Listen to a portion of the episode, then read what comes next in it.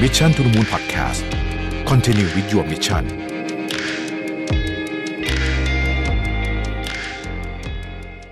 ได้เวลาพัฒนาทักษะใหม่ให้ประเทศไทย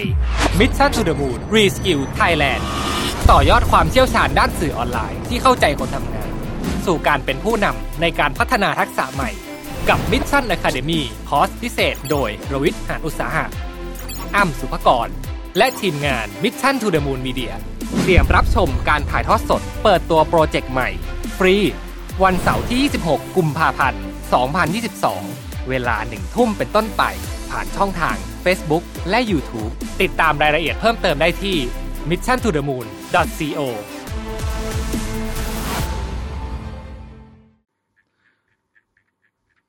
สวัสดีครับ ยินดีต้อนรับเข้าสู่ Mission to the Moon Podcast นะครับเอ่อคุณอยู่กับรวิทยานุสาหะนะฮะ ก็วันนี้เนี่ยผมไปเจอบทความหนึ่งมานะครับเป็นบทความของนิตยสารคิดครับ แล้วก็เขียนโดยคุณอ่าศิรารมนะครับ เตชะศรีอมรรัตน์นะครับบทความที่ผมค่อนข้างจะอ่านแล้วได้ได้ตกผลึกเยอะเหมือนกันนะครับ ก็เลยอยากจะมาอยากจะมาฝากทุกท่านด้วยนะฮะก็อ่านกันไปชวนคิดแล้วแน่นอนฮะเราก็จะมีการใส่ไอเดียของเราเพิ่มเติมไปด้วยนะครับ พูดถึงเรื่องของ การเตรียมพร้อมสู่ความตายนะฮะการเดินทางสู่สุคติอย่างเป็นสุขนะครับ น่าสนใจนะฮะ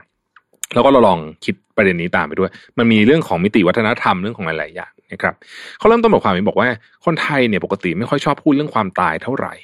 นะฮะซึ่งอันนี้จริงเนาะเราจะไม่ค่อยชอบพูดถึงนะฮะเพราะรู้สึกว่าพูดแล้วเป็นลางไม่ดีนะอย่าพูดสิอ่าเป็นลางไม่ดีนะครับ แต่ว่าในทางกลับกันเนี่ยผลสำรวจบอกว่าในหลายภูมิภาคของโลกเนี่ย เริ่มให้ความสำคัญกับเรื่องนี้มากขึ้น คือการพูดถึงเรื่องความตายและการเตรียมพร้อมสู่ความตายนะครับ เพราะว่าเขาเชื่อว่าและผมขีดเส้นใต้ประโยคนี้เลยนะการเตรียมพร้อมสู่ความตายนั้นเป็นส่วนหนึ่งของการเตรียมพร้อมสู่การมีชีวิตที่ดีด้วยนะครับ เมื่อสักสองปีที่แล้วเนี่ยที่อเมริกาเนี่ยเขาบอกว่าเห็นการเติบโตของสิ่งที่เรียกว่า death wellness นะหรือว่าถ้าแปลเป็นภาษาไทยก็คือ สุขภาวะเอ่อทาทางการตายนะฮะซึ่ง เป็นการเริ่มต้นรณรงค์ของกลุ่มอาสาสมัครนะครับแล้วก็บุคลากรการแพทย์ที่มองเห็นข้อบกพร่องของการดูแลผู้ป่วยระยะสุดท้ายนะครับ ที่มักไม่ได้รับความสนใจจากตัวผู้ป่วยแล้วก็ญาตินะฮะรวมถึงโครงสร้างระบบสาธารณสุขที่มุ่งเน้นให้รักษาให้หายขาดมากกว่าประคับประคอง เมื่อมาถึงช่วงสุดท้ายของชีวิตนะครับ อายุไขเฉลี่ยนะเรามาลองดูอายุไขเฉลี่ยที่เขาบันทึกกันไว้ตอนนี้นะครับ คนไทยเนี่ยอายุไขเฉลี่ยเนี่ย เอ่อเจ็ดสิบสามจุดสี่หกปี ผู้ชายนะฮะผู้หญิงคือแปดสิบจุดเก้าปี แต่ว่าธนาคารโลกเนี่ยได้บันทึกอายุไขเฉลี่ยของคนไทยเนี่ยนะฮะไว้ที่เจ็ดสิบเจ็ดจุดหนึ่งห้าปีนะครับแต่ในความเป็นจริงแล้วเนี่ยสิ่งที่ไม่มีใครสามารถคาดการได้ก็คือว่าช่วงเวลาสุดท้ายของชีวิตจะเดินทางมาเร็วหรือช้ามากกว่าตัวเลขนี้ขนาดไหนนะครับ ดังนั้นเนี่ยการเตรียมตัว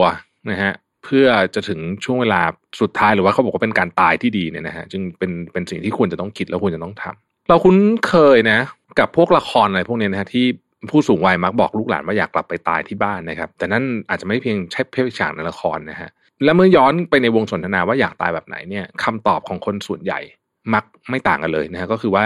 ทุกคนอยากจากไปอย่างสงบนะฮะในสถานที่ที่คุ้นเคย แวดล้อมด้วยคนที่คุ้นคุ้นเคยนะครับ คนรู้คนที่เป็นคนรักในครอบครัวท่ามกลางบรรยากาศที่สงบและเป็นสุขนะครับ แต่สุดท้ายหลายคนเนี่ยกลับจากไปที่โรงพยาบาล ขณะที่ร่างกายต่อกับท่อออกซิเจนและจอมอนิเตอร์นะครับบางคนซึมสลือด้วยฤทธิ์ยาแม้ไม่ได้ต้องการรวมถึงบางคนเนี่ยจากไปอย่างไร้ชีวิตชีวาแล้วก็ไร้ความสงบด้วยไม่ได้แวดล้อมด้วยลูกหลานนะฮะมีแต่แวดล้อมด้วยใบหน้าของบุคลากรทางการแพทย์ที่เขาไม่ได้รู้จักนะครับ ถ้าว่าเราย้อนไปดูจุดเริ่มต้นของการเปลี่ยนแปลงของประวัติศาสตร์ความตายคือรอยต่อระหว่างช่วงศตวรรษที่ 19 และศตวรรษที่ 20เนี่ยนะฮะในศตวรรษที่ 19เนี่ยคนส่วนใหญ่เสียชีวิตที่บ้าน จัดงานศพในบ้าน แล้วมีพิธีการรำลึกถึงที่บ้านด้วยเช่นกันนะครับก่อนในศตวรรษที่ 20เนี่ยความก้าวหน้าทางการแพทย์และสาธารณสุขที่มาพร้อมกับจำนวนโรงพยาบาลที่มากขึ้น และเจ้าหน้าที่เอ่อเฉพาะทางทางการแพทย์นะครับ ก็เปลี่ยนแปลงรูปแบบของการลาจากโลกมนุษย์ไปต้องใช้คำนี้แล้วกันนะฮะ ความก้าวหน้าทางการแพทย์เนี่ยทำให้โรงเรียนแพทย์เนี่ยเน้นให้ความสำคัญกับการชะลอการเสียชีวิต แล้วก็การลดความเจ็บปวดนะครับ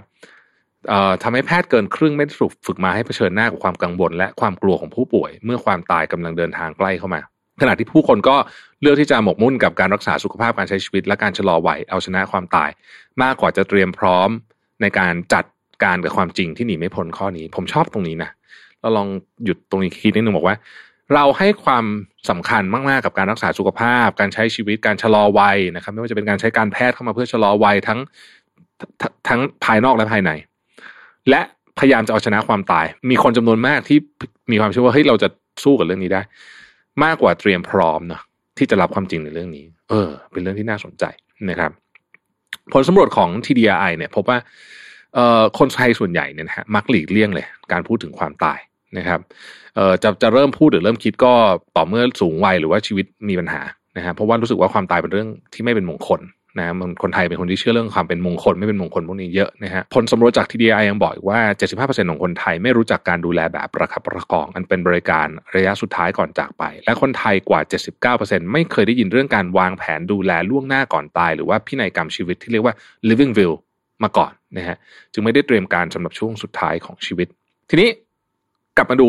สองคำสำคัญที่เราพูดเมื่อกี้ก็คือการดูแลแบบประคับประคองแล้วก็พินัยกรรมชีวิตมันคืออะไรนะฮะนิยามของการตายที่ดีทางการแพทย์นะฮะทางการแพทย์นะ หมายถึงการตายที่ผ่านการเตรียมตัวและวางแผนการดูแลอย่างมีลำดับขั้นนะครับ ขั้นตอนโดยรวมหมายถึงการดูแลทุกส่วนตั้งแต่ร่างกายจิตใจและจิตวิญญาณและสังคมของของผู้ป่วยนะฮะหรือคนใกล้ชิดหรือญาติ นะครับของคนที่กำลังจะจากไปด้วย การดูแลแบบประคับประคองหมายถึง การดูแลผู้ป่วยที่เน้นบรรเทาความเจ็บปวดและความทุกข์ทรมาน และมีเป้าหมายให้ผู้ป่วยมีคุณภาพชีวิตที่ดี โดยหลักการของการดูแลแบบประคับประคองเนี่ยจะไม่เร่งและไม่ยืดความตายนะฮะขีดเส้นใต้ตรงนี้เลยนะฮะจะไม่เร่งและไม่ยืดความตายเน้นให้ผู้ป่วยเนี่ยดำเนินชีวิตได้ดีที่สุดตามที่ต้องการ ลดอาการทางร่างกายที่ทำให้เกิดทุกข์ นะครับดูแลจิตใจลดความกังวลของผู้ป่วยนะครับ ไปจนดูแลถึงเรื่องจิตวิญญาณผู้ป่วยนะครับ โดยไม่มีการตัดสินคุณภาพชีวิตของผู้ป่วยแทนตัวผู้ป่วยเองนะฮะก็คือมีการดีไซน์ให้เหมาะสมกับคนนั้นมากที่สุดนั่นเองหลายคนมองมองว่าการดูแลแบบประคับประคองเนี่ยเป็นตัวเลือกหนึ่งของของเส้นทางสู่การตายที่ดีนะครับอาจจะต้องเผชิญหน้ากับการรักษาโรคร้ายแรงจนถึงที่สุดเนี่ยโดยไอการดูแลแบบประคับประคองจะเกิดขึ้น และดำเนินไปจนถึงจุดสุดท้ายอย่างสมบูรณ์ได้ จะต้องมีอีกอันหนึ่งมาประกอบ คือพินัยกรรมชีวิตหรือว่า living will เนี่ยนะครับพินัยกรรมชีวิตเนี่ยนะครับเป็นหนังสือแสดงเจตนาเกี่ยวกับการรักษาพยาบาลนะฮะตามมาตรา 12 ของพรบสุขภาพแห่งชาติปี 2550 ที่ระบุไว้ว่า บุคคลมีสิทธิทำหนังสือแสดงเจตนาไม่ประสงค์ จะรับบริการสาธารณสุขที่เป็นไปเพียงยืดการตายในวาระสุดท้ายของชีวิตตน หรือเพื่อยุติการทรมานจากการเจ็บป่วยได้นะฮะ ความหมายก็คือว่าหนังสือเนี่ยให้สิทธิ์เราตัดสินใจที่จะเลือกตายตามธรรมชาติตามแนวทางที่เราต้องการนะครับ เช่น ขอยกเว้นการใช้บริการเครื่องช่วยหายใจนะครับ การรับยาเพิ่มหรือลดความดันโลหิต การถ่ายเลือดการล้างไตหรือวิธีอื่นทำนองนี้นะครับ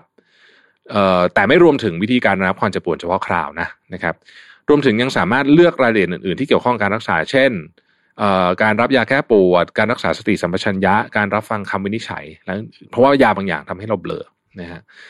เพื่อให้ช่วงเวลาที่เราหมดสติ หรือว่าขาดความสามารถในการสื่อสารเนี่ย จะยังมีตัวแทนของเจตนารมณ์ที่แท้จริงของเราอยู่ ซึ่งหนังสือจะแสดงเจตนานี้จะสามารถเปลี่ยนแปลงรายละเอียดได้